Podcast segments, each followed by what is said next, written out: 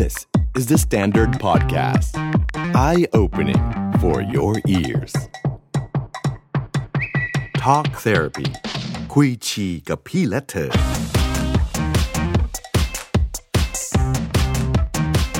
สวัสดีค่ะจีค่ะ สวัสดีค่ะไอซ์ค่ะ และนี่ก็คือรายการ Talk Therapy คุยชีกับพี่และเธอค่ะ หลายๆคนอาจจะงงว่าเราหายไปไหนกันมาอืมหลายอาทิตย์เหมือนกันเนาะก็ ก็แชร์ละกันนี่เนาะนิดๆหน่อยๆเรารู้สึกว่ามันก็เป็นช่วงที่หลาย ๆ คน มีภาวะเครียดสะสมจากการที่สถานการณ์บ้านเมืองของเรามันเจอกับโควิด ความไม่แน่นอนในชีวิต แล้วหลายคนก็ work from home เนาะซึ่งไอซ์กับจีก็เป็นหนึ่งในประชาชนกลุ่มนั้นแหละที่เราก็รู้สึกดาวๆไปบ้าง รู้สึกว่าเฮ้ยถ้าในชีวิตมันยากจังแล้ว เอ้ยเราต้องทำยังไงต่อกับชีวิต ประกอบกับ ช่วงนี้ค่ะมีเพื่อนที่เขียน DM มาหาเราอีกแล้วน้องจี ซึ่งเพื่อนก็เขียนมาปรึกษาเกี่ยวกับคำถามที่เฮ้ยในการที่เราจะเป็นผู้ใหญ่แล้วมันจะต้องเติบโตขณะเดียวกันก็กดดันจากภาระการงานที่หัวหน้ามอบมาให้อีก อืมอืมเราก็เลยชวนหัวหน้าของเรามาคุยกันเลยเนาะวันนี้เออใช่ก็ อยากให้ทุกคนรู้จักพี่คนนี้ของพวกเราค่ะ ซึ่งเป็นทั้งพี่สาวแล้วก็เป็นหัวหน้า แล้วก็อืมเป็นผู้บุกเบิกการคุยชีของพวกเราสองคนด้วยค่ะ ก็สวัสดีค่ะพี่นาสวัสดีค่ะสวัสดีค่ะอ๋อเราเป็นผู้บุกเบิกการคุยชีเหรอใช่คำว่าคำคุว่ายคุยชีชีนี่มาจากพี่นัทนะอ่าโอ้ยได้รับเกียรติใช่หลายคนยังไม่รู้จักพี่นัทค่ะ แนะนำตัวให้เพื่อนๆของเราฟังนิดนึงค่ะ ชื่อนัทเป็นทีมงานเดอะสนัดพอดแคสต์กัน แต่ว่าเราอยู่มาตั้งแต่ยุคก่อตั้งเนอะเอ่อ ทำรายการ The Secret Sauce ทำรายการ Super Productive ทำรายการนักเรียนนอกทำมาหลายรายการมากอืมจนพอทีมเรามีน้องๆ เยอะขึ้นเนอะก็เหมือนได้รับโอกาสขึ้นมาดูแลน้องๆด้วย ตอนนี้ก็เลยแบบมีทั้งน้องสาวน้องชายพี่ชาย ลูกเต็มบ้านหลานเต็มเมืองสิบกว่าคนที่ที่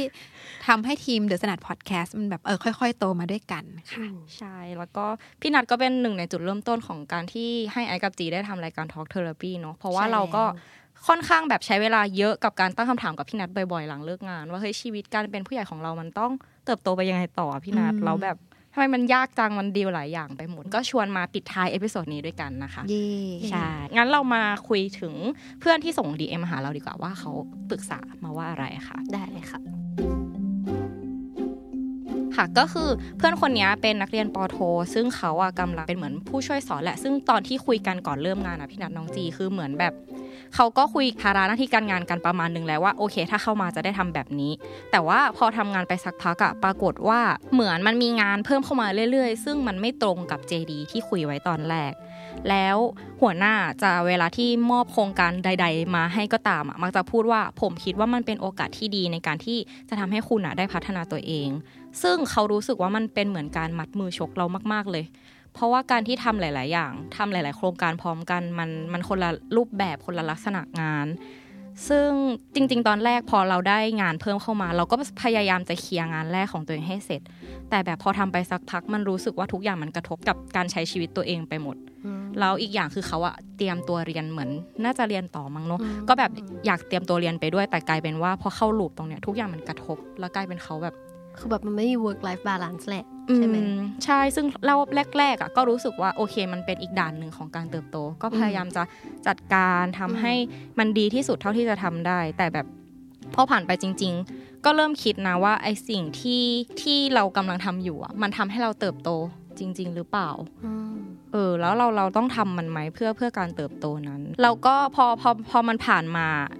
สิ่งที่เรารู้สึกหนักที่สุดคือไม่ได้ค่าตอบแทนที่มันสมเหตุสมผลคือ เอาประประมาณว่าเงินเดือนมันออกไม่ตรงอะออกไม่ครบอืมเท่าที่เขาควรจะได้อะไรเงี้ย สุดท้ายเออทั้งหมดทั้งปวงมันพาไปสู่ภาวะเบิร์นเอาท์แล้วเขาเหมือนแบบ loss ไปเลย เพราะไม่รู้ว่าสุดท้ายเราต้องดีลกับสิ่งนี้ยังไง หรือเราก็แค่ต้องใช้ชีวิตไปรอจนครบสัญญาที่เราเคยเซ็นไว้แล้วเดี๋ยวค่อยมาคิดกันอีกทีว่าชีวิตจะไปยังไงต่อ อืมน้องไอซ์กับน้องจีเคยรู้สึกประมาณนี้ปะอุ้ย พูดได้เหรอพูดเลยรู้สึกรู้สึกรู้สึกบ้างเลยค่ะว่า เอองานงานมันก็เยอะแหละ คือคือจำนวนงานก็เรื่องหนึ่งเนอะแต่ใช่จำใช่สิ่งที่เรา action กับงาน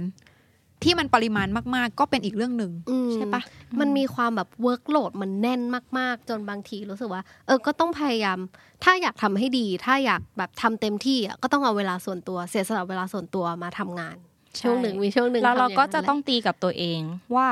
มันเป็นอย่างนี้แหละ เพราะว่าเราเป็น first jobber อืมถ้าเราแบบไม่ทำอะ เราก็จะไม่เก่งใช่ เพราะฉะนั้นมันเป็นโอกาสที่เราต้องทำมันเป็นช่วงที่อืมดีที่สุดที่เราจะต้องเรียนรู้ทีนี้ เราก็เดดิเคทเวลาทั้งหมดอืมซึ่งไอว่าจริง ๆ ตรงนั้นมันก็เป็นสิ่งที่ดี เพราะมันก็ทำให้ตัวเองเก่งถูกปะเราก็ได้ แต่เราเข้าใจเพื่อนที่เขียนมาว่าทำไมถึงรู้สึกเบิร์นเอาท์เพราะว่ามันเหมือนคนที่เขามอบหมายงานให้เราทำอะเขาเหมือนใช้งานเราเป็นเครื่องจักรเกินไปแล้วบางทีเรารู้สึกว่า มันไม่ได้ตอบแทนกับสิ่งที่เราทุ่มเทไปมาก ๆ ได้สมเหตุสมผลขนาดนั้นมั้งคะเนาะอืมมันเลยแบบturn out ออกมาเป็นความรู้สึก รู้สึกว่าเราไม่ไม่มีค่าพอหรือเปล่าอืมอืมอันนี้คือสิ่งที่ตีกันอยู่ในหัวน้องไอซ์เหรอหมายถึงว่า เราโอเคที่จะทำงานหนักนะ แต่ก็ช่วยเห็นคุณค่าเรามากกว่านี้หน่อยได้ไหมอืมอืมแสดงว่าไอซ์กับจียังอยู่ใน stage ที่ happy กับงาน แต่แค่มีบางอย่างที่เรารู้สึกว่า ถ้าเราได้อะไรมากกว่านี้ มันอาจจะทำให้เรา รู้สึก positive กว่านี้ประมาณนี้ใช่ปะอืมไอ้คำว่าเก่งอะตะกี้ตะกี้เขาบอกว่าแบบทำงานเพื่ออยากได้คำว่าเก่งใช่ปะอืมรู้สึกว่ามันเป็นปัญหาสำหรับใครหลาย ๆ คนอะคือทุกคนอยากเป็นคนเก่งอะอืมแล้วก็จะแบบตั้งใจทำงานมาก ๆ จะยอมเสียสละทุกอย่างเพื่อให้ได้คำนี้มา แต่แบบบางทีพอได้คำนี้มาแล้วมันก็ไม่ได้ให้ value อะไรเราขนาดนั้นปะเรารู้สึกว่าอันนี้ประสบการณ์เราเลยนะ เราเราว่าทุกคนอาจจะมี stage ที่อยากได้คำว่าเก่งเว้ย แต่ว่าเมื่อไหร่ที่เราขึ้นไปเก่งแล้วอะวันหนึงเราจะลงกลับมาไม่เก่งในสิ่งที่เราไม่รู้อะแล้วเราก็จะแบบคือกราฟคำว่าเก่งมันอยู่กับเราไม่ได้ตลอดไปแล้ว ถ้าเรายึดติดกับคำนั้นนะเราจะ suffer กับอืมสำหรับเราเลยนะ กับ value ตัวเองว่ะว่า เรามีค่าต่อเมื่อเราเก่งหรอ หรือว่าเฮ้ยการทำดีที่สุดมันก็คือโอเคแล้ว หรือเราแค่พอใจในผลงาน อาจจะยังไม่ดีที่สุดก็ได้ ก็คือโอเคแล้วอะไรเงี้ยเรา เรารู้สึกว่าด้วยสังคมด้วย สภาพองค์กรใด ๆ ก็ตามแต่มันทำให้เรื่องพวกเนี้ยแม่งกลายเป็นมันมีผลกับเรามากเลยอือืมมเหมือนกัน แต่ว่า อันนี้อาจจะไปไกลจากประเด็นเขาแต่เรารู้สึกว่าอืมคนทำงานยุคเนี้ยมันต้องการการยอมรับตลอดเวลาเหมือนกันเนาะอืมแล้วผลงานเรามันก็อย่างพอดแคสต์เนี้ยมันปล่อยรายวันรายวีกอะแล้วมันแบบถูกวัดผลด้วยตัวเลขอืมไลค์เมนแชร์ ยอดวิวตลอดแล้วแม่งแบบ อ้าวทำไมอันนี้คนฟังน้อยแม่งบั่นทอนอะไรอย่างใช่เงี้ยขนาดพวกเรากันเองจริง ๆ นะ เอาจริง ๆ เลยนะ ทุกคนเราก็นอยเก่งเหมือนกันเนาะในทีมงานเบื้องหลังว่าเอ้ยทำไมบางคอนเทนต์แบบเราทำตั้งใจทำมากเออแต่ว่ายอดวิวมันไม่เยอะ ซึ่งเออเราเข้าใจว่ายอดวิวมันเป็นเรื่อง เรื่องที่หาคำตอบที่แน่ชัดไม่ได้ว่าทำไมมันน้อย เพราะว่าใช่โลกใช่ทุกวันเนี้ยคอนเทนต์มันก็แข่งกันมากจริง ๆ แล้วเราแบบไม่ควรไป fail สิ่งนั้น แล้วเราควรโฟกัสในการแบบทำสิ่งที่เราเชื่ออืมแล้วเราก็เต็มที่กับมันให้ดีที่สุดก่อนเออแต่ว่าเข้าใจว่าสุดท้ายความรู้สึกอะมันก็จะเกิดขึ้นอยู่ดี แล้วก็แบบเป็นลดทอนคุณค่าของตัวเองว่า แม่งตัวเองไม่เก่งไม่ดีพออืมเออเฮ้ยขอเสริมเรื่องนี้นิดนึงก่อนที่จะไปตอบคำถามเขาอะ คืออย่างเราเองอะเราอยู่มาใน stage ที่เราเคยทำรายการ super productive แล้วยอดแสนหนึ่งมันคือเรื่องปกติอะแล้ววันหนึ่งที่เรากลับมาทำบางรายการแล้วแบบยอดมันคือหลักพันอะมันก็มีอาการอกหักเหมือนกันนะเว้ยหมายถึงว่า มันมีอาการแบบใช่ใช่ใช่พูดไม่ถูกอะแต่รู้สึกว่าอ้าวกูคือ ไม่ดีพอแล้วเหรออมเราคืออืมเออ เราไม่ได้มาตรฐานนั้นแล้วหรออะไรเงี้ย มันต้อง เพราะเราสุดท้ายเราต้องทำคอนเทนต์เพื่อ เอาใจคนอื่นนะเอาจริง ๆ แล้วเลยนะอืมเหมือนว่าดึงความสนใจคนอื่นอะไรเงี้ย มันมันก็ยากที่เราจะเหมือนรักษามาตรฐานตัวเองได้ตลอดไป แต่ถ้าเราแบบจัดการตัวเองได้ เราคิดว่ามันคือการเรียนรู้อะแล้ว อันนี้อาจจะแบบพูดไปไกลนะ แต่ The Standard มันมีโอกาสให้เราลองผิดลองถูกเยอะอะอืมเราว่ามันก็ยังโอเคนะสำหรับเราถ้าไม่มีใครมาจี้อะไรเรามากอะนะอืมอืมแต่เราว่าสิ่งที่เพื่อนสงสัยรวมทั้งจริง ๆ ไอซ์ก็เคยถามพี่นัทด้วยเนอะว่าแล้วจริง ๆ คนเรามันต้องเติบโตไหมอะแบบอืมมันเหมือน พี่ๆผู้ใหญ่หัวหน้ามักจะแบบให้เราทำสิ่งนี้ คาดหวังให้เราทำสิ่งนี้ณที่อายุงานยังไม่ครบปีด้วยซ้ำนะอืมว่าอืมทำอันนี้แล้วจะโตจะโต performance มันจะต้องดีตลอดทุกเดือนมันจะต้องสร้างผลงานใหม่ ๆ ขึ้นมาเออตลอดบางแต่แบบในบางทีมันไม่ได้อะเหมือนในบางมุมมันรู้สึกว่า เออ เราก็ยังไม่ได้แบบไม่ได้เก่งอะแล้วอืมอย่าเพิ่งรีบคาดหวังให้หนูแบบโตทันได้ไหมเพราะหนูยังรู้สึกว่าหนูแบบไม่โต แต่ในขณะเดียวกันมันก็จะเข้าใจความคาดหวังของพี่ๆว่า หรือหัวหน้าที่ให้งานเพื่อนคนเนี้ยมาว่าเฮ้ยมันเป็นโอกาสที่ดีจริง ๆ ที่อืมคุณจะได้แบบลองแบบทำในสิ่งที่คุณไม่เคยคิดมาก่อนด้วยซ้ำมั้งอืมว่าคุณจะทำได้ อืม แต่สำหรับเรานะพอเรามาถึงอายุที่แบบจะสามสิบอะอืม พอเราย้อนกลับไปสมัยก่อนที่เราจะยี่ห้ายี่หกช่วงที่เราทำเดอะสนาดปีแรกๆอะเราแบบเหมือนชกมวยข้ามรุ่นตลอดเวลาเลยนะเว้ยเราแบบเป็นเด็กอายุยี่หกที่ไปทำงานกับคุณสุทธิชัยหยุ่นแล้วต้องไปบีบเขาแล้วแบบโคตรประหม่าเลยนึกออกปะแต่พอเราผ่านมาได้อะทุก ๆ อย่างอะเราอาจจะพูดแบบไม่รู้ว่าคนอื่นจะมองว่าเราโลกสวยไหมแต่ว่า เออ มันทำให้เราเก่งขึ้นจริง ๆอะอย่างน้อยมันก็เป็นบทเรียนบางอย่างชีวิตหรือ ถ้าวันหนึงอายุสี่สิบเรามองกลับมาเรื่องนี้เราก็ ก็ภูมิใจกับมันนะสำหรับอืมเราอะอืมแต่ว่าเราว่าอย่างในเคสของน้องที่เขาเล่าออกมา มันไม่ใช่คล้ายๆประเด็นพวกเราอะมันคือการโดนเอาเปรียบอะอืมถ้าถ้างานที่เขาทำอยู่มัน มันไม่ใช่เส้นงานเขาแล้ว แต่มันคือเรื่องอื่นไปเลยอะอืมอืมเราคิดว่าเขากำลังโดนเอาเปรียบเหมือนกัน เพราะว่าถ้าสมมติพูดในเชิงหลักการอะงานมันก็จะแบบแบ่งง่ายๆ เป็น high value กับ low value เนอะอืมงาน high value ก็คืองานที่มันแบบ เราทำออกมาแล้วมันได้พัฒนาตัวเองอืมมีผลดีต่อองค์กรอะอาจจะได้เงินได้ชื่อเสียง หรือทำให้อะไรบางอย่างที่เป็นเนื้องานเราขับเคลื่อนไปข้างหน้า แต่งาน low value มันคืองานที่แบบ เอาจริงๆมันคืองานที่อาจจะเป็น routine อาจจะเป็นแอดมินอืมอาจจะเป็นงานที่ทำซ้ำๆเพื่อแค่ support อืมคนที่จะทำงาน high value อืมอะไรเงี้ยอืมใช่ถ้าเมื่อไหร่ที่สัดส่วนงานของเรามันอยู่ในฝั่ง low value มากเกินอะ เราว่าอันนั้นก็เป็นปัญหาเหมือนกัน ต้องตั้งคำถามกับมาตัวเองว่า ถ้าผ่านหนึ่งปีมา แล้วจากวันที่เราสมัครงานวันแรกอืมจนถึงวันเนี้ยหนึ่งปีอะเราก็ยังนั่งทำงานที่มันไม่ใช่เนื้องานเราจริง ๆ เราก็ยังนั่ง support เขาอืมหรือเราก็ยังคืองาน support กับเด็ก junior มันอาจจะจำเป็นแหละ แต่ว่าไอหนึ่งปีที่ผ่านมาถ้าเราทำงานเอกสารอะแล้วงานเอกสารของเราอะแม่งก็ไม่ได้ดีขึ้นเลย ไม่ได้ productive ไม่ได้อืม effective ไม่ได้ส่งผลกลับมาอะไรที่องค์กรเลยอืมอันเนี้ยพี่ว่าต้องเริ่มคิดแล้วว่า เราจะอยู่แบบนี้อีกหลายปีจริง ๆ หรือเปล่านะอืมอืมเราคิดแบบนี้นะ พูดถึงเรื่องเอาเปรียบตะกี้ใน DM เขาบอกด้วยว่าแบบได้เงินเดือนไม่ครบใช่เหมือนแบบคือทำไปแล้วหกเดือน แล้วก็เพิ่งได้แบบมาจ่ายเขาจ่ายมาให้แบบ payback มาแค่สองเดือนสองเอออันเนี้ยบ้ามันไม่อันนี้ไม่ได้ได้อะอันนี้มันเกินจุดแล้วอะเออเฮ้ยซึ่งไม่ได้เลยนะซึ่งเราก็ไม่แน่ใจว่าทำไมเพื่อนถึงลังเลกับการว่าจะต้องจัดการกับชีวิตยังไงต่อมันอาจจะมีเรื่องของโควิดไหมนะ ด้วยเออแล้วอาจจะด้วยคอนเน็ชันที่แบบอาจจะเป็นอาจารย์ที่รู้จักกันแล้วอาจจะเป็นความแบบเกรงใจว่าอ๋อเดี๋ยวเขาคงจ่ายย้อนหลัง หรืออะไรอย่างนี้หรือเปล่าแบบความไม่แน่อาจจะชัดเป็นความแบบสับสนกับตัวเองว่าแบบเฮ้ยอยากทำที่นี่แหละอาจจะมีความรักองค์กร แต่ว่าเก็บว่ามันคอนฟ lict กับแบบเออชอบก็ชอบที่นี่ แต่เขาไม่ยอมให้เงินแล้วเราจะเอายังไงที่มันต่อเอา insightมาพูดเหมือนกันเนาะมัน inner มันเยอะอะนั่นแหละนั่นแหละ อืมเออ แต่อาจจะแต่เราสับสนว่านะมากกว่า เด็กในยุคนี้น่าจะเจอปัญหานี้เยอะ โดยเฉพาะในยุคโควิดที่องค์กรอะพยายามรัดเข็มขัด รับคนแบบเท่าที่จำเป็นละหนึ่งคนต้อง multi-skill แม่งอยู่ดีๆ ก็มีความว่า multi-skill ขึ้นมาที่ เฮ้ย คนเรามันไม่ได้ทำอย่างเดียว ซึ่งอันเนี้ยใช่เราไม่แน่ใจว่าเราเห็นด้วยกับเรื่องนี้ไหมเหมือนกันนะอืมคืออมคือมี multi-skill อะดี แต่ไม่ได้แปลว่า การมี multi-skill ต้องใช้กับองค์กรแบบทุกมิติขนาดนั้นนะอืมมันแบบ มันก็จะทำให้คนนี้แบบ ถ้าเขาไม่ได้จัดการตัวเองเก่งพอจริงๆอะเขาก็จะขาดโฟกัสบางอย่างไปเหมือนกันนะอืมเราคิดอย่างเงี้ยนึกว่ามันจะไม่โฟกัสเลย จากจากส่วนตัวแล้วกันเนอะหนูรู้สึกว่า ถ้าทำหลาย ๆ อย่างในเวลาเดียวกันอะมันทำให้เราแบบทำทุกอย่างแต่ว่าไม่ดีสักอย่างเลยอืมแล้วมันแบบคำว่า multi skill มันขายฝันนิดนึงอะ ว่าแบบเราจะต้องเก่งทุกมิติ มันทำให้คนไม่ใช่คนแล้วมันเป็นหุ่นยนต์แล้วอะอืมใช่ส่วนในบางตัวครั้งพอมันมัลติอะมันจะทำให้คนยิ่ง loss ในตัวเองจากคนที่ยิ่ง first jobber เราเชื่อว่าทุกคนอะเราด้วยก็จะยังงงๆกับตัวเองว่าเราอะจะเติบโตไปทางไหนต่อใน career path นั้นใช่แล้วสปะรุปต้องเก่งด้านไหนใช่แล้วพอมันแต้อง multitask แล้วมันจะกลายเป็นว่าไม่มีเวลาไปนั่งโฟกัส กับการพัฒนาตัวเอง สักด้านหนึ่งให้มันจริงจังใด ๆ ไปเลยสักอันหนึ่งหรือว่าแม้กระทั่งพอมัน multi skill อะแต่ว่าการแบบตอบรับ ในแง่ของจะเงินเดือนก็ดีคำชมก็ดีอะมันได้มาไม่ worth it อะหมายถึงว่าเราสมมติว่าเราทำให้ได้ห้าอย่าง แต่ว่าการตอบรับมามันยังเป็นสองอย่างตามที่ตกลงกันไว้ตอนแรกอะเออมันก็จะทำให้ความรู้สึกที่เอ้าสรุปเรามันมีค่าหรือเปล่า สุดท้ายมันคือแบบพอการโดนเอาเปรียบเยอะๆมั้งเนาะมันเลยทำให้เพื่อนๆหลายคนอาจจะรู้สึกเบิร์นเอาท์เลย แล้วก็รู้สึกว่าทำไมการจะต้องเข้ามาเป็นพนักงานใหม่แล้วมันต้องยอมยอมยอมยอมอย่างเดียวแล้วไม่มีอำนาจใดๆไปเฮ้ยต่อแต่รองพี่ อยู่ดีๆ ก็อาจจะย้อนแย้งตัวเองขึ้นมาเรื่อง multi-skillนิดนึงเนาะคือข้อดีของมันเลยอะเรายกเคสจริง คือเราเราเราพี่ฝันแล้วก็พี่จอม เป็นทีมงานยุคก่อตั้ง The Standard Podcast อืมที่เข้ามาด้วยตำแหน่งเดียวกันอืมก็คือเป็นโปรดิวเซอร์เป็นครีเอทีฟทำรายการ ทุกคนแยกย้ายไปทำรายการของตัวเอง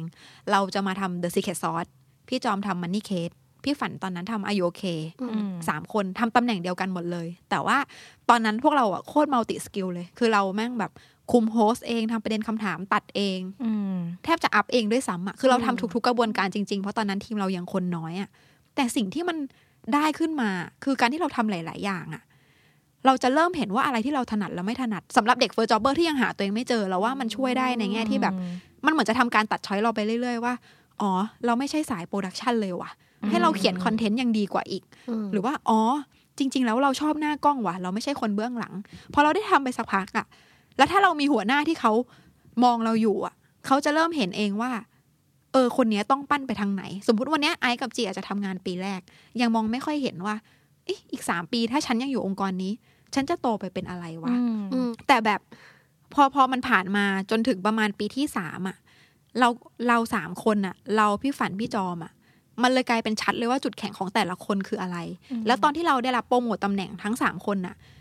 มันก็คือเป็นสามตำแหน่งเลย อย่างพี่จอมก็ไปเป็น Channel Manager คือดูแลเรื่องหลังบ้านทั้งหมด YouTube อืมเดอะสนัดพอดแคสต์อะไรอย่างเงี้ยเนาะอืมพี่ฝันก็คือเขาเก่งเรื่องแบบเขาทำ IOK ทำ Literally ทำ On This Day คือเขาเป็นสาย Storytelling มาก ๆ เขาก็ไปเป็นแบบโปรดิวเซอร์สายนี้ไปเลย ส่วนเราอะพอเรา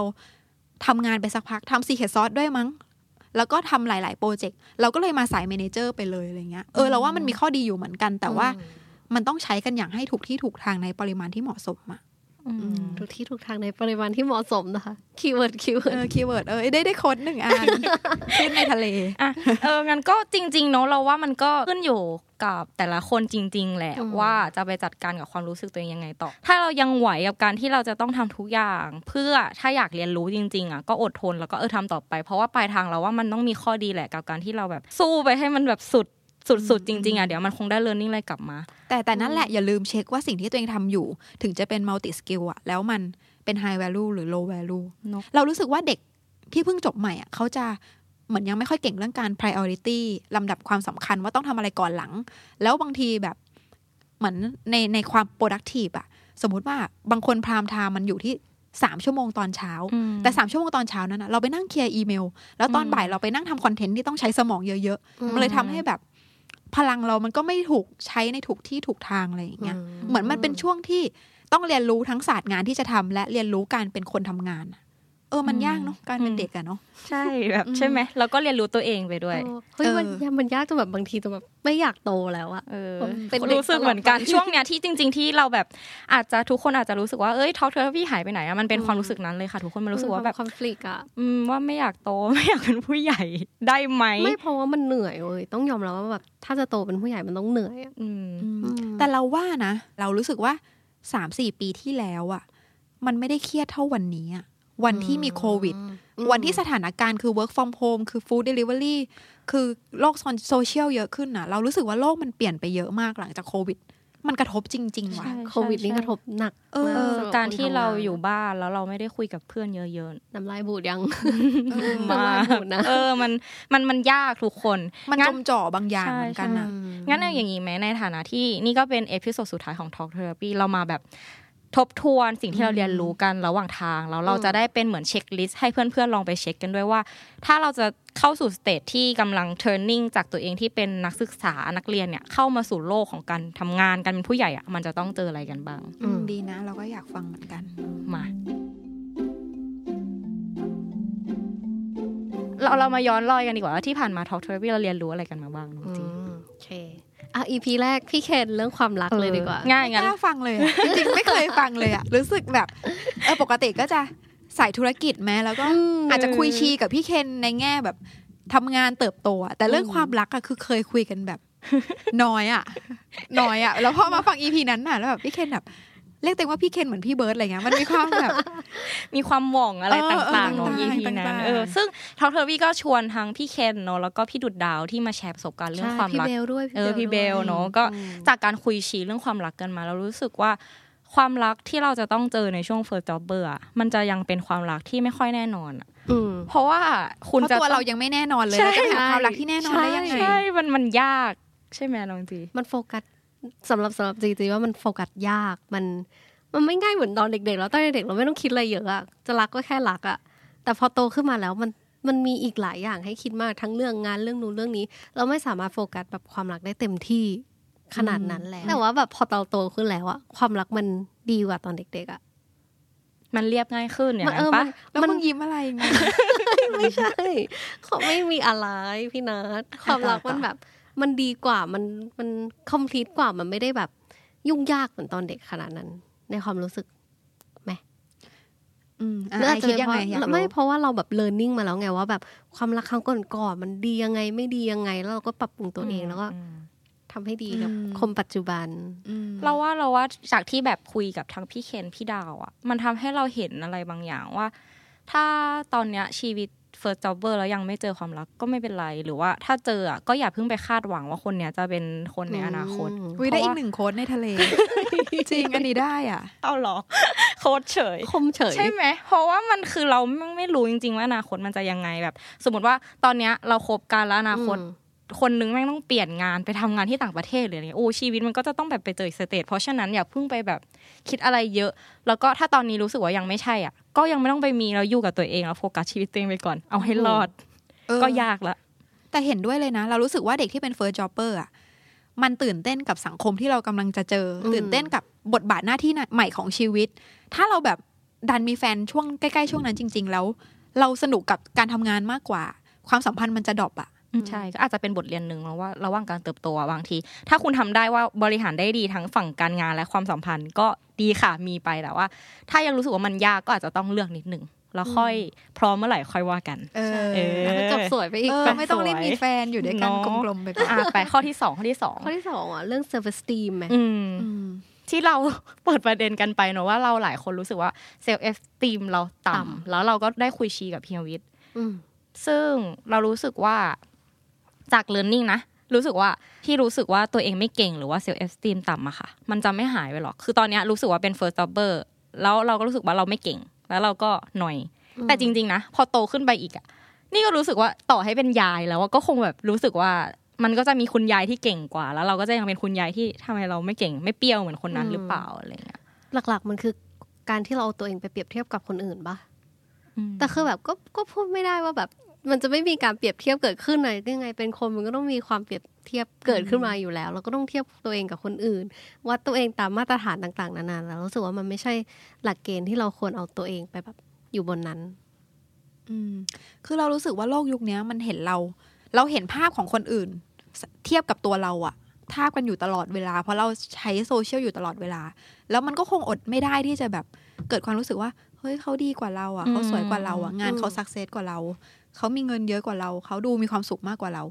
แต่เราก็ไม่รู้เลยว่าจริง ๆ เขาเป็นยังไงอะเนาะอันนี้ก็เรื่องหนึ่งอีกเรื่องหนึ่งก็คือแบบ โอเคแม่งอาจจะไม่ได้หายอาจจะยังมีความไม่มั่นใจอยู่แหละ อาจจะยังรู้สึกไม่ไม่ดีพออยู่แหละ แต่ว่าเรารู้สึกว่าอย่าใช้มวลเนี้ยกดทับชีวิต แล้วให้มันเป็นแรงขับเคลื่อนชีวิตให้เราขับเคลื่อนไปแบบนั้นน่ะ เพราะถ้าสุดท้ายเราเป็นแบบนั้นไปเรื่อยๆอะ มันไม่ได้ดีกับตัวเราเองอะ เราคิดอย่างนี้นะอืมถ้าเราหาบางจุดที่เรารู้สึกมั่นใจได้แล้วเราใช้อันนั้นน่ะ เป็นอืม เป็นตัวนำชีวิตเรามากขึ้นอะเราว่าเด็กๆน้องๆใดๆก็ตามอะ มันน่าจะมีความสุขมากกว่า เอาแค่เรื่องความสุขเลยนะ ไม่ต้องแบบพูดถึงเรื่องเก่งดีใด ๆอะอืมอืมอยู่ให้มีความสุขแค่นั้นก็พอแล้วเนอะสุขนิยมเฉยอืมแต่ว่าเราเราว่าจริงแล้วก็ manage ตัวเอง เพราะว่าถ้าถ้ามัวแต่โฟกัสจุดด้อยของตัวเองจริงๆอะมันจะอยู่กับเราไปตลอดชีวิตใช่เนาะแล้วชีวิตเราก็จะมัวแต่ตังหงิดเรื่องเนี้ยอืมอืมอืมเรื่องนี้ไข่ในหินสำหรับคนที่ยังไม่เคยฟังepisode เกี่ยวกับไข่ในหินเนาะมันเกิดจากการที่เด็กคนหนึ่งเรารู้รู้สึกว่าตัวเองแม่ง ทำอะไรก็ไม่ได้ยังตัดสินใจไม่ได้ เพราะว่าเกิดจากการที่พ่อแม่เลี้ยงดูเรามาแบบโคตรจะประคบประหงมแล้วก็ไม่ปล่อย พ่อแม่รักพ่อแม่พ่อแม่แบบเอ็นดูห่วงห่วงเลี้ยงดี จนแบบบางทีไม่ได้ออกไปใช้ชีวิตแบบคนโตๆอะ เลยไม่รู้ว่าแบบจะโตขึ้นมายังไงดี เออซึ่งเราว่าจริง ๆ สิ่งเนี้ยมันเป็นสิ่งที่ทุกคนต้องเจอแค่จะเจอเร็วหรือเจอช้าหมายถึงว่าอืมบางคนอาจจะรู้สึกว่าออกจากไข่ตั้งแต่ช่วงมปลายอะไรเงี้ยเออแต่ว่าอย่างเราสองคนอะ จนทำงานมาแล้วจะปีหนึ่งก็ยังรู้สึกว่ายังอยู่กับพ่อแม่ยังเป็นวันไข่นี้กูยังไม่ได้พกกุญแจบ้านเลยอันนี้เรื่องจริงนะพ่อแม่ไม่ให้พกคือทุกวันถ้าถึงบ้านต้องโทร ให้พ่อหรือแม่เปิดประตูอืมเออจริงบ้านเราอะขนาดนั้นเลย เออ แต่เราเราพอเราโตขึ้นน่ะ เราก็เริ่มคิดว่าเราอยากมีลูกไหมนะ เราเคยคิดอะแล้วพอเราคิดว่าถ้าเราจะมีลูกจริง ๆอะเฮ้ยถ้าเกิดสามทุ่มเขายังไม่ถึงบ้านอะมันไม่มีทางที่เราจะนอนไปโดยไม่คิดอะไรอะเขาก็ต้องนั่งรออยู่แบบนั้นใช่นะคือมันต้องใจเขาใจเรากับพ่อแม่ประมาณหนึ่งเนาะใช่เนาะแต่เรารู้สึกว่าพ่อแม่ก็ไม่ควรกรอบชีวิตเราซะจน เราขาดอิสระและการเรียนรู้บางอย่างอะหมายถึงว่าถ้ามันมาถึงจุดหนึ่งที่เรารู้สึกว่าพ่อแม่เขาแบบ โอเคเราคิดแทนเขาก็แล้วอะไรก็แล้ว แต่เฮ้ยเรื่องนี้เราอยากทำจริง ๆ เราอยากลองจริง ๆอะ เราว่าหนึ่งอะต้องลองคุยกับเขาอืมคุยแบบเปิดใจจริง ๆ เหตุผลจริง ๆอะสองคือถ้าเกิดเขาไม่ยังไม่อนุญาตหรือไม่โอเคอะเราพูดจริงว่า ดื้อทำบ้างก็ได้นะ ดื้อทำแต่พิสูจน์ตัวเองให้เขาเห็นว่า เฮ้ยเราเราโตแล้วเรารับผิดชอบตัวเองได้เรา เราไม่ใช่เด็กคนนั้นขนาดนั้นแล้ว เราก็คือผู้ใหญ่คนหนึ่งที่กำลังจะโตไปเป็นเขานั่นแหละอืมก็ต้องลองบ้างนะ ไม่งั้นมันจะเนอะอึดอัดตัวเองเนอะหรือเปล่านะอะไรใช่เงี้ยใช่อาจจะแตกหักนิดหน่อยในช่วงแรกแต่เดี๋ยวมันจะแบบมีเซเส้นทางที่ทำให้แบบสุดท้ายสุดท้ายก็ครอบครัวเดียวกันเขาก็จะเข้าใจเราอะเอออยู่ดี แล้วเราก็จะได้ happy ขึ้น ซึ่งอันนั้นก็อาจจะไปสู่ข้อสี่เนอะเราว่าเป็นอีกเรียนรู้หนึ่งที่ทุกคนต้องเจอคือเรื่องราวของการตัดสินใจเป็นเรื่องยากที่เราเข้าใจมาก ๆ ว่ามันยากยังไง เพราะว่าอีจังหวะที่ลังเลกับชีวิตอะมันโคตรจะสับสนจริงแล้วมันทุกข์นะอืมแล้วมันจะวนคิดแต่เรื่องเดิม คิดจัดการเรื่องเดิม เออใช่ใช่ทุกคนต้องเคยผ่าน stage การตัดสินใจเรื่องใหญ่ ๆ ในชีวิตอะใช่ใช่ไม่ไม่ไม่ไม่มีใครที่ น่าจะอยู่แบบเดิมตลอดไป ถึงจะแบบอืมเรื่องงานอาจจะราบรื่น อาจจะต้องบอกเลิกแฟนไหมหรือว่าๆใช่หรือว่าแบบอะเรื่องเงินอะไรเงี้ยมันมันน่าจะต้องมีอะซึ่งสำหรับเราอะ learning ก็คือ ตัดสินใจไปเลยแล้วก็รับผิดชอบสิ่งที่ตัวเองสิรับผิดชอบสิ่งที่ตัวเองเลือก เพราะว่าไม่อย่างนั้นอะชีวิตแม่งไปต่อไม่ได้เว้ยมึงจะคิดอยู่นั่นแหละแบบเป็นปีหรือถามทุกคนถามไปเหอะ ก็ไม่ได้คำตอบอะอืมจนกว่าตัวเองจะแบบ เอาวะลุย แล้วเดี๋ยวมาดูกันว่าผลจะเป็นยังไง ก็นั่นแหละ ตัดสินใจอะไรก็ยอมรับ consequence ที่จะตามมาแบบก็ต้องยอมรับให้ได้อะเนาะอืมซึ่งเท่าที่ฟังจากพี่นัทมันก็น่าจะยากขึ้นเรื่อยๆด้วยหมายถึงว่าเรื่องที่เราต้องตัดสินใจไม่คือยิ่งโตมันก็ต้องมีเรื่องแบบตัดสินใจเยอะขึ้นเออแบบเหมือนไปยิ่งอีกโตเรามากๆยิ่งเบสมากๆเปล่าวะเหมือนเรื่องที่เราจะเบสอะอืมอะสมมติง่าย ๆ นะวันนี้เราจะเปลี่ยนอาชีพอะแล้วเราก็อยู่กับอืมอาชีพนี้มาห้าปีสมมตินะ มันแบบ เอ้ยแล้วเส้นใหม่จะเป็นยังไงแล้วอืมมันจะใช่ที่เราคิดไหมถ้าเราไม่ชอบละอะไรเงี้ย มันอืเออมันมีเรื่องให้คิดเยอะมากเลยอะแต่เราว่าอย่างที่น้องไอซ์พูดอะถูกอย่างหนึ่งคือ เราต้องเคารพการตัดสินใจของตัวเองในในจุดที่เราทำไปแล้วอะแล้วถ้ามันไม่โอเคจริงๆค่อยหา วิธีแก้ไขจากตรงนั้นน่ะเนาะค่อยตัดสินใจใหม่ แล้วก็อืมอืมอืมค้นหาเส้นทางต่อๆไปของชีวิต อืมอืม แล้วก็นอกจากนี้ค่ะทุกคนเราก็ยังคุยกันไปถึงเรื่องราวของการย้ายออกนอกประเทศ ก็ช่วงที่เราทำพอดแคสต์จริง ๆ ตอนนั้นยังไม่มีกระแสย้ายประเทศเลยด้วยซ้ำแต่ว่าไอ้กับจีอะก็รู้สึกแหละว่ารู้สึกมาตั้งนานแล้วเออว่าเด็กรุ่นใหม่มันแบบไม่รู้จะแก้ปัญหายังไงแล้ว กับสิ่งที่มันกลาหนมาก ๆในสังคมเราอย่างเงี้ยสิ่งที่เพราะเราไม่มันสาไม่มารถเห็นเปลี่ยนอนาคได้ตอะเนอะเลยใช่ เพราะฉะนั้นไหนๆก็ไหนๆและในวัยของพวกเราอะมันมีช้อยส์หนึ่งที่ดีก็คือเตรียมตัวตัวเองแล้วก็ไปเรียนต่อต่างประเทศไหมใช่เออหรือว่าลองไป หาประสบการณ์เพิ่มเติมในต่างประเทศ ก็เลยอืมชวนทั้งพี่ตุ้มจากรายการ The Power Game มาคุยกัน แล้วก็ไปคุยชีกับเจ้านายเก่าเราด้วยคุณเจดี้ซึ่งเจดี้อะคือเป็นคนเกาหลี แต่ว่าใช้ชีวิตมาแล้วแบบสิบ10 ประเทศ อืมก็คือเขาเรียกว่าอะไรเป็น global citizen ที่แท้จริงอะไรเงี้ยหลังจากการคุยเราก็รู้สึกว่าถ้าคุณรู้สึกว่าคุณไม่ belong ที่เนี่ยแล้วคุณมี potential จริง ๆ นะ ว่าอยากจะไปใช้ชีวิตที่ไหนอะก็ทำอืมอันนี้คืออาสูว่าทุกคนในที่นี้คือเป็นแบบทีมย้ายประเทศ ใช่ใช่ไหมใช่ใช่พี่แต่นัดย้ายปะคือเราอะอยากย้ายเว้ยอืมแต่ว่าเอาพ่อแม่เราอะคืออ่าคือพอระบบสังคมมันไม่เอื้ออำนวยให้เราแบบจะไปได้อย่างสบายใจอะเราก็คิดอืมแต่ว่าเราว่านะไอจีเราอะมีจุดร่วมหนึ่งที่เหมือนกัน คือเราเคยผ่านการไปอยู่ต่างประเทศมาก่อนอืมจะระยะสั้นหรือระยะอืมยาว แล้วมันทำให้เราอะเข้าใจคุณภาพชีวิตอีกแบบที่แบบโห มันเดินออกมานอกเมืองแล้วมันเป็นอย่างนี้มันอะดีเออมันดีกว่าอะเยอะเลย มันอาหารก็อาหารมันก็ไม่ได้แย่ขนาดนั้นอืมอากาศก็ดีฟุตบาทก็ดีอะคือถ้าเราเคยไปอยู่แบบนั้นรถเมแล้วยังดีเลยใช่รถเมล์รถจริงไฟตเออ่างใช่ ซึ่งจริง ๆ แล้วอีกหนึ่งจุดร่วมนะพี่นัทไม่ใช่แค่เราไปเห็นแต่เราอะอยากให้มันเกิดขึ้นในประเทศไทใช่ยใช่ๆแต่ว่าไม่มีทางเกิดขึ้นได้เว้ยเฮ้ยเราว่ามันไม่แน่มันเว้ยอะยี่สิบปีอะยี่สิบปีแต่เรายังมีชีวิตอยู่ไงยี่สิบตอนนั้นปีแต่คือประเทศอื่นเขาไปไกลแล้วอะเออก็อันนั้นก็เป็นเรื่องราวของเวลาที่ที่อาจจะช้านั่นแหละแต่แบบ เราว่าที่พี่ตุ้มเคยสอนเอาไว้ก็ก็จริงแอดซุมว่าเราอะไม่ได้ย้ายประเทศจริง ๆ เพราะเราเป็นห่วงครอบครัวแล้วเราอยากอยู่ไทยอะอืมสิ่งหนึ่งที่เราทำร่วมกันได้อะก็คือช่วยกันสร้างเล็กๆ น้อยๆอะเท่าที่เราสามารถอะ แม่งเอาจริง ๆ นะอันนี้พูดแบบใจเลยนะ มันหดหูมากเลยอะหมายถึงว่าอืมเราอะเห็นคนที่พยายามสร้างเยอะมากอะแต่สุดท้ายมันจะไปติดกับดักกับดักอะไรบางอย่างของประเทศเนี้ยแล้วแบบเรารู้สึกว่ายังมีคนพยายามตรงนั้นอยู่ แต่ความพยายามใหม่ ๆอะ มันจะเกิดขึ้นน้อยลงอะ เราคิดแบบนี้จริง ๆอะ เราคิดแบบนี้จริง ๆ นะ เหมือนแบบพอเด็กไอ้อย่างเด็กรุ่นเราพอเขาเห็นว่า โอเค มันไม่มีทางจะเกิดขึ้นได้จริงอะเขาก็รู้สึกว่าเอาเอาเวลาเอาแรงไปทำอย่างอื่นดีกว่า หรือเอาไปเออลงที่อื่นดีกว่าที่มัน ดีแล้วเห็นผลต่ออนาคตเขาไหมอืมเรื่องเนี้ยแม่งคุยเท่าไหร่ก็ไม่จบแล้วใช่ใช่มันแต่ไม่มีก็ทางออกแต่ก็ยอมรับจริง ๆ ว่าต้องยอมรับจริง ๆ ว่ามันเป็นสิ่งที่เกิดขึ้นในแบบ คนรุ่นใหม่ที่กำลังเติบโตในเจนเนี้ยใช่มันเกิดขึ้นใช่จริง ๆ ค่ะประเด็นนี้ก็แล้วแต่แต่ละคนเนาะว่าจะเลือกใช่ชีวิตของตัวเองต่อไปยังไงก็ถ้าใครอยากย้ายประเทศก็สปอร์ตค่ะเออรู้สึกว่าจริงค่ะคือเราเกิดมาชีวิตเดียว ไม่เขาบอกว่าเราไม่ได้เกิดมาชีวิตเดียวแต่ว่าเราตายแค่ครั้งเดียวนะแต่ว่าในทั้งชีวิตอะเราสามารถที่จะไปอยู่ที่ไหนก็ได้อะเราไม่ต้องไปยึดติดตัวเองกับ ที่ที่หนึ่งหรือว่าแบบจะต้องกลับมาตายสักที่หนึ่งแล้วรู้สึกว่าใช้ชีวิตให้คุ้ม แล้วก็มีความสุขแค่นั้นก็พอแล้วอืมเฮ้ยจริงๆเมื่อกี้น้องจีพูดดีมากเลยอะเรารู้สึกว่าชีวิตคนเราอะมันเหมือนเวลาเราดูซีรีส์แล้วมันแบบอืมขึ้น chapter ใหม่ขึ้น chapter ใหม่อยู่ตลอดอะถ้าเมื่อไหร่ที่เรารู้สึกว่าชีวิตแม่งอะอยู่ chapter นานเดิมนานเกินไปแล้วอะลองไปแบบขึ้น chapter ใหม่ก็ได้นะอืมสนุกดีน่าลองเนอะจริง ไม่งั้นถ้ามันไม่สนุกก็จะไม่เติบโตใช่พี่ดาวเคยบอกไว้ โอเค ข้อต่อไปก็คือเรื่องราวของความ productive ที่หลายหลายๆคนเลยรู้สึกว่า บอกว่าเหนื่อยอะขออยู่เฉยๆได้ปะคือไม่อยาก productive แล้วอะไรแล้ว มันพูดเข้าเรื่องงานด้วยเออ แต่ว่าเราเราว่านะ learning มันคือ มันต้องหาความ flow ในตัวเองของตัวเองอืมให้เจอว่าเราอะ ชอบจะทำอะไรแล้วเรา enjoy กับสิ่งใช่นั้นอะ มันมันมันจะมันจะดีกว่ากับการไปโฟกัสว่า ฉันจะต้อง productive แล้วฉันจะเก่งฉันจะประสบความสำเร็จอะอันนั้นนะมันคือความกดดันปะเออที่แบบโดนสังคมโดน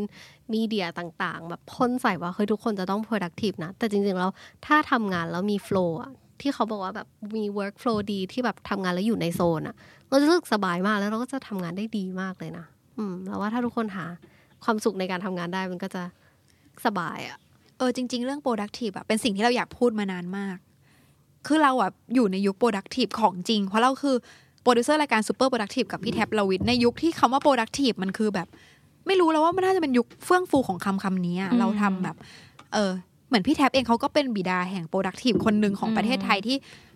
ถ้าเป็น productive คือลัทธิเขาคือคนเผยแพร่อะเราคิดแบบนั้นเลยนะ แล้วก็แบบอะทำ mission to the moon ทุกวันตอนนั้นนะเนาะทำรายการ Super Productive ทำโชว์อีก แล้วก็มีแบบสมุดจด Super Productive อะไรของเขาอืมแล้วก็ นำมาสู่เราจำได้เลยมันมีสเตตัสหนึ่งที่พูดว่าแบบเขาทำตามทุกอย่างที่พี่แท็บทำอะวิ่งมาราธอนอืมแบบอ่านหนังสือทำงานบริหารเวลาแล้วเขาแบบโคตรเหนื่อยเลยอะมันแบบอืมเขายังนับถือต่อนะ แต่มันคงไม่ใช่วิธีแล้วอะไรอย่างเงี้ยอืมแต่สำหรับเราเลยอะเราทำรายการ Super Productive และการทำโชว์ Super Productive Show อะทำให้เราเข้าใจว่าทุกคนน่ะ มันคือการต้องหาความ productive ในเวของตัวเองให้เจอ เพราะ productive จริงๆ มันคือการ สมมุติถ้าเราจะทำงานชิ้นหนึ่งอะ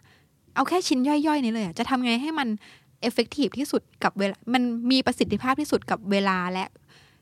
ต่างๆที่เรามีแล้วให้มันคุณภาพออกมาดีที่สุดอะมันคือการทำสิ่งนั้นน่ะ แต่เรารู้สึกว่าคนอาจจะเข้าใจความ productive ว่ามันคือวิถีชีวิตที่เราต้องปฏิบัติแบบทุกชั่วโมงคุ้มค่า เออ อะไรอย่างเงี้ย พอมันเออเราเข้าใจอย่างนั้นน่ะ มันก็เลยรู้สึกว่าเราต้อง productive แต่จริงๆ productive มัน มันมีความหมายมากกว่านั้นอืมอืมสำหรับเรานะเรื่องเนี้ยเออพอนั่งคิดคิด productive ไม่จำเป็นแบบต้องแปลว่าเยอะตลอดเวลาปะใช่เราไม่ได้แปลไม่ใช่ว่ากับงานด้วย เราว่าเออ productive กับชีวิตเป็นสิ่งที่อืมสำคัญคือใช่ ถ้าเหนื่อยนะ หาหาวิธีพักที่ productive ก็ยังได้อะอืมแบบลองนั่งสมาธิหรืออะไรก็ได้ที่พี่เฟิร์นเคยแชร์ให้ฟังพี่เฟิร์นอะอืมก็จะมีช่วงเวลาพักแบบชัดเจนจริง ๆ แล้วมันก็จะทำให้เราอะมีพลังกลับมาแบบต่อสู้กับอะไรที่ฝืนๆกับตัวเองนิดนึงแต่มันจะทำให้ชีวิตไปต่อได้เราว่าอาจจะต้องเอา mindset ที่คิดว่าการพักคือการขี้เกียจออกไปอะเพราะพักก็คือแบบมันคือมนุษย์มึงมันต้องใช่นอนมันต้องใช่เออปล่อยใจอะ เรารู้สึกว่า เออ ถ้าเกิดเข้าใจเรื่องนี้จริง ๆอะ คง คงอยู่กับความ productive ได้อย่างมีความสุขมากขึ้น และพักได้โดยไม่รู้สึกผิดมากขึ้นอืมอ่าได้ไปอีกเอ้ย quote ได้ได้ค่ะโค้ดเลยโอเค ทุกคนได้ quote quote โอเคเลยเอออะต่อ complete โอเค ต่อต่อไปอันนี้ก็เป็นอีกหนึ่งเรื่องใหญ่ที่รับรองว่าทุกคนเจอแล้วซัฟเฟอ first ร์ jobber โดยเฉพาะ เรื่องเงินค่ะทุกคนเงินเดือนหรือเงินทอนอะไรเออกันครับนี่เราว่ามันก็ยังเป็นเงินทอนอยู่แหละเอาจริง ๆ ในยุคนี้อืมเราเข้าใจทั้งฝั่ง เจ้านายทั้งฝั่งผู้ประกอบการคู่ใช่เออ มันมันยากเรื่องเศรษฐกิจมันไม่ดีอะไรเงี้ย แต่ว่าวันที่พวกเรากำลังจะเติบโตเป็นเป็นผู้ใหญ่อะสิ่งที่เราต้อง learning มันคือการจัดการเงินอะอืมเออจริงๆเพราะว่าตอนเป็นเด็กอะมันก็คือรับเงินจากป้ามามาใช่แล้วก็ใช้ใช้ไปไม่ได้ใช่รู้สึกอะไร แต่ว่าพอหาเองอะถ้าไม่เรียนรู้ที่จะเก็บวิธีออมที่ถูกต้องหรือว่าอืมมีหลักการบริหารอะ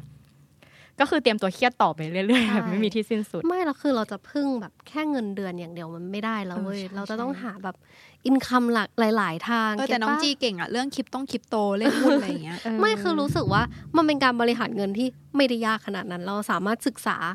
เองได้ แล้วเราก็บริหารเองลองผิดลองถูก รู้สึกว่า มันก็ทำให้เงินมันโตขึ้นได้แทนที่จะมานั่งเครียดว่าเฮ้ยไม่เงินเดือนน้อยตังก็เอาเงินนั้นอะที่เก็บมาแล้วก็เอาไปสร้างเงินเพิ่ม แล้วก็จะไม่เครียด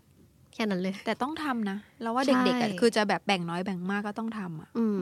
ไอ้บอกเครียดแหละอาจจะยังทำไม่ค่อยเต็มที่ใช่เราแบบสายแบบนิ่งๆนิ่งๆค่อยๆค่อยๆๆก็อยากเปย์ตัวเองปะวะเรียนจบแล้วอะใช่เนอะออแต่ก็ในยุคนี้นะทุกคนก็ระวังระวังก็เอดีอจริงจริงอืมไม่คือมันมันก็อย่างยุคมันมันคือยุคโซเชียลมีเดียที่แบบเราอยากใช้ไลฟ์สไตล์ที่มันแบบขัดสนกับมันมันขัดกับเงินเดือนน่ะเอ้ยแต่พี่ว่าแบบ เรายิ่งทุกอย่างมันล่อตาล่อใจง่าย แบบในการที่เราจะแบบจ่ายเงินให้คนอื่นง่ายมากขึ้นด้วยป่ะแบบ Shopee Lazada ใดแก๊ป Shopee Lazada Instagram เดี๋ยวนี้มีช้อปปิ้งแล้วเขาเรียกว่าซื้อความสะดวกสบายเพิ่มเติมให้ชีวิต เออ มันก็เราว่านะมันอยู่ที่การเลือกว่าจะลงทุนอะไร อย่างเช่นแบบได้มาละอาจจะถ้าลงทุนแบบความสุข เขาเรียกช่วงเวลาสั้น ๆ ก็ทำไปหรือว่าอย่างจีอะก็ไปลงทุนกับสิ่งที่จะทำให้เงินมันทำงานได้ใช่ปะเออก็ลงทุนก็ใช่อย่างไอ้อะอาจจะแบบไม่ได้รู้เรื่องคริปโตหรือลงทุนอะไรเยอะแต่แบบเราชอบลงทุนกับการศึกษา แบบกับการแบบเติม skill ให้ตัวเองอะเออแบบถ้ามีคอร์สอะไรเงี้ยเนี่ยจะแบบวิลลิ่งที่จะจ่ายมากเพราะรู้สึกว่ามันคุ้มในอนาคตเออเพราะฉะนั้นเราว่าแต่ว่าสุดท้ายมันคือการที่ยูต้องคิดอะว่ายูจะเอาเงินก้อนนั้นไปต่อยอดอะไรกับชีวิตใช่อืมใช่ดีกว่านี่แหละ money management เออจริง ซึ่งเมื่อกี้หยอดไปถึงเรื่องการศึกษา ก็ไปสู่ข้ออีกข้อหนึ่งด้วย เพราะว่าเราก็เคยชวนพี่วิทย์มาคุยกันอีกรอบเนอะเกี่ยวกับเรื่องการศึกษาไทย ใช่ ซึ่งถ้าจะให้สะท้อนสิ่งที่เราเรียนรู้จากการคุยชีเรื่องการศึกษา อันหนึ่งคือเรารู้สึกว่าโลกตอนเนี้ยถ้ายูโตมาในระบบการศึกษาที่ไม่ดีก็ช่างแม่งไปเถอะมันผ่านมาแล้ว แต่ว่าสิ่งที่เราทำได้คือเราจะเรียนรู้อะไรได้อีก มากกว่าแบบอยากเสิร์ชอะไร อยากอยากเรียนรู้จากส่วนไหนของโลก ก็แบบไปเรียนถ้าภาษายังไม่ได้ก็หาวิธีแปลอะไรกันไป มันมันไม่ได้ยากขนาดนั้น อืมอืมอืมอืมอืมสำหรับเราเลยเรื่องเนี้ยความเป็น learner อะมันต้องอยู่ตลอดชีวิตว่ะ อันนี้คือเรื่องจริงอะ life long learning คือแบบได้ยินมาเยอะมากแล้วมันคือเรื่องจริงอืมเพราะว่าถ้าเมื่อไหร่ที่เราหยุดเรียนรู้แล้วจริง ๆ อะ มัน ยังไงเราก็อยากเติมอะไรบางอย่างปะหมายถึงว่าโอเค เราอาจจะแบบไม่ได้อยากทันโลกเข้าใจข่าวเหตุการณ์ทุกอย่างขนาดนั้น แต่ว่าเฮ้ยการการแค่เราอ่านหนังสืออะมันก็คือการเรียนรู้แบบหนึ่งอะไรเงี้ยเราเรารู้สึกว่า คนที่เราเราคิดอย่างนี้จริง ๆ นะคนที่มีความสุขคือคนที่เขาไม่หยุดเรียนรู้อะ อืมอืมแล้วการเรียนรู้มันมันไม่ต้องอยู่แค่ในห้องอะ มันไม่อืมต้องเป็นแค่แบบวิชาอ่านหนังสือ มานั่งเขียน essay ต่างๆ นานาแล้วรู้สึกว่ามันเรียนอะไรก็ได้ เรียนตัดต่อวิดีโอเรียนนู่นเรียนนี่ มัน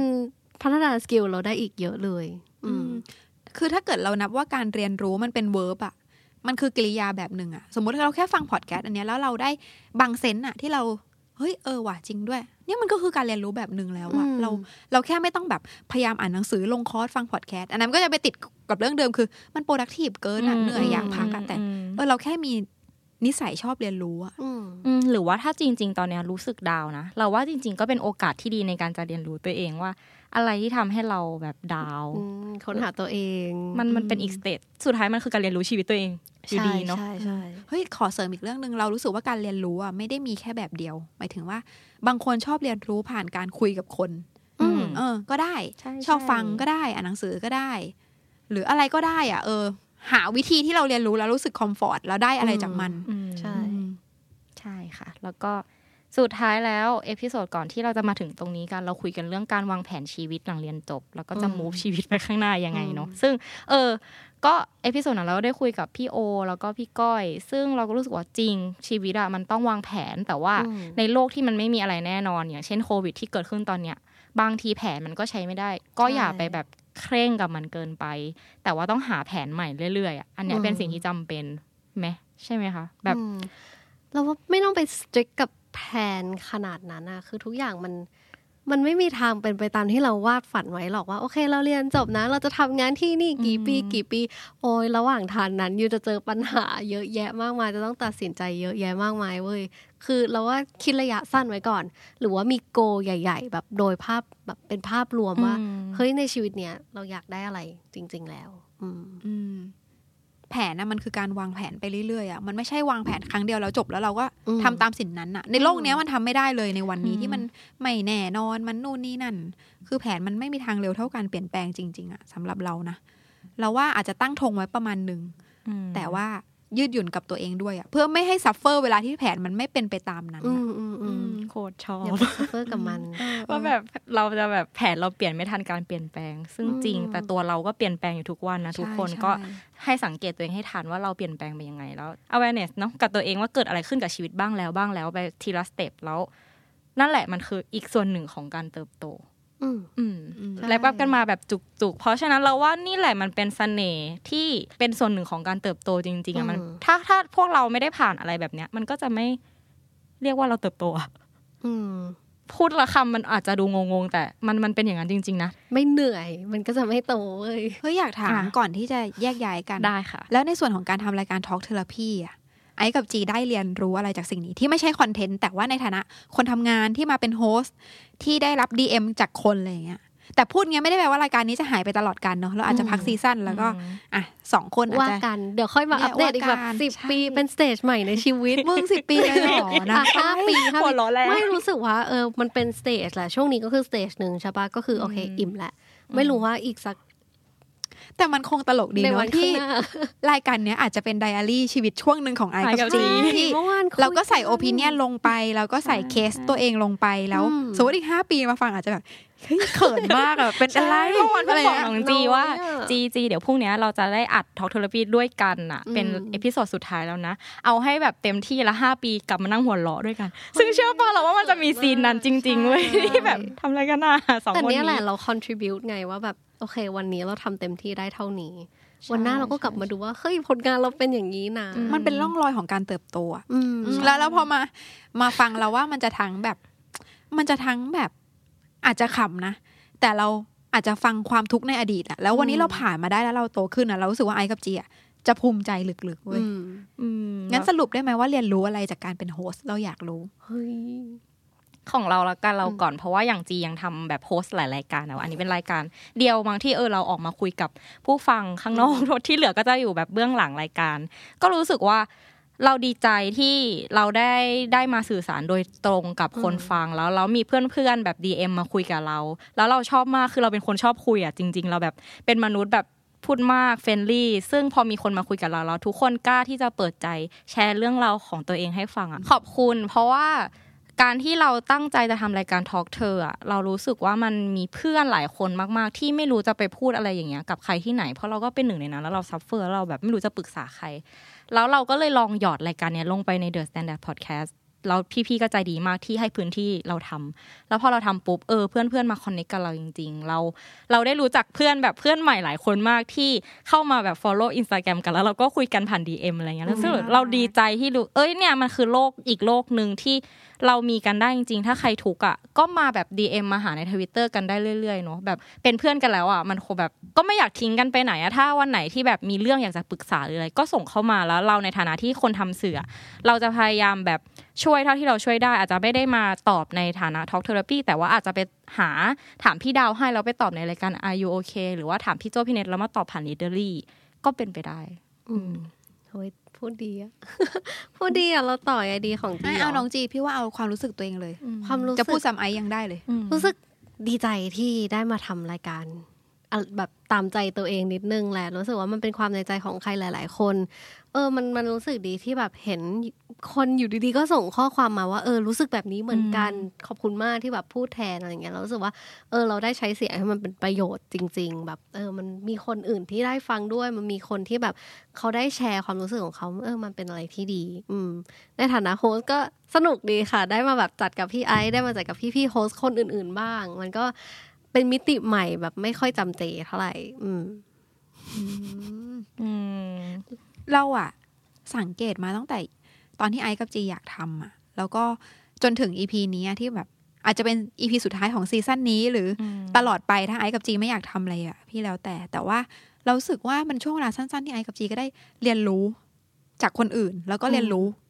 กับตัวเองเยอะอืมเหมือนกันอะเออมันภูมิใจอะดีใจเออพอแบบทำพอได้ออกมาทำเองอะไรเงี้ยมันทำให้เรารู้ถึงแบบเออจีผิดพลาดตรงไหนจีก็ต้องปรับปรุงตรงไหนคือมันมันมองชัดได้เลยเพราะงานมันแบ่งกันอยู่สองคนนะพี่นัทใช่คือมันรู้เลยว่าโอเคจีต้องทำอะไรมากขึ้นต้องอะไรอย่างนี้ ใช่อืใช่มเราก็ขอบคุณที่แบบระหว่างทางมีการรีเฟกร่วมกันจริง ๆ นะ เราแบบอืมจีโอเคไหมเอพิโซดนี้มีแบบตอนเอพิโซดแรกออกไปยังจำได้ว่าแบบนั่งรีเฟกกันตอนกลางคืนว่ามีอะไรที่ เราแบบ I like I wish อะไรได้อีกใช่อะไรอย่างเงี้ยใช่เออเพื่อพัฒนาร่วมกันทั้งในแง่ของงานแล้วก็โอ้ยมิติซึ้งชีวิตอะเออซึ่งนั่เสีนยงแหละเครือหนึ่งก็เป็นว่าเราสองคนและพี่นัทก็ขอบคุณทุกคนที่ติดตามกันมาถึง episode นี้นะคะใช่แล้วก็ค่ะเป็นกำลังใจให้กับทุกความ suffer ในการเติบโตอืมค่ะเออสุดท้ายจริง ๆ ก็ถ้าคิดถึงน้องไอน้องจีอะจริง ๆ ดูงาน THE STANDARD Podcast ทุกชิ้นอะ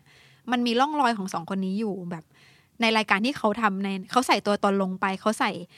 บางอย่างที่เขาเชื่อลงไปเรา เรารู้สึกว่าถึงโอเคไอกับจีอาจจะไม่ได้ทำรายการนี้ต่อ แต่ว่ามันมีแมสเซจบางอย่างที่เราฝากไว้กับรายการอื่น แล้วก็ถ้าวันหนึ่งถ้าไอกับจีอยากทำรายการใหม่ขึ้นมา เราว่าก็มีคนที่รอฟัง เหมือนเดิมอื้อหือสุดท้ายแล้วเนาะก็ขอปิดท้ายด้วยเพลงเพลงหนึ่งละกันที่กว่าจะรักก่อเพลงมาอีกแล้วอะกว่าจะรักก่อไม่เพลงนี้เราชอบมากทุกคนก็ขอให้ล่องลอยไปกับเสียงเพลงแล้วก็เอาไว้มาพบกันใหม่ในวันที่เราเติบโตขึ้นนะคะเขาอยากเป็นดีเจแล้ว Feel the cool I'll have that beside her, bye. exhale. Now I can see my life for the first time some time without judgment or expectations or budgets. I know that I'm susceptible to the show. Cause I'm so close to the glitz and the glow. Yeah, it's hard not to chase the zeros when they're dangled in front of your nose. That's just the way that it goes. Play, it's all about the X's and O's. But down here by the water, none of that matters. All of those worries they float away.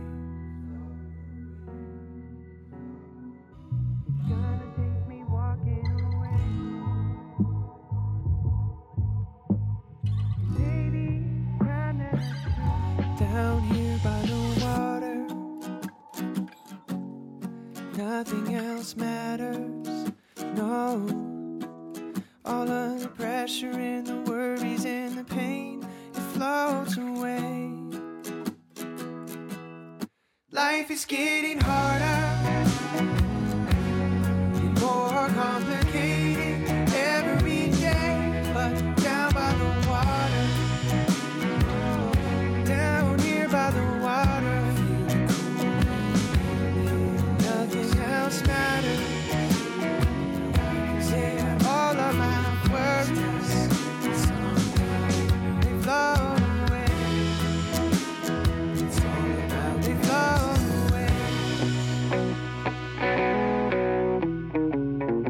The Standard Podcast. Eye opening for your ears.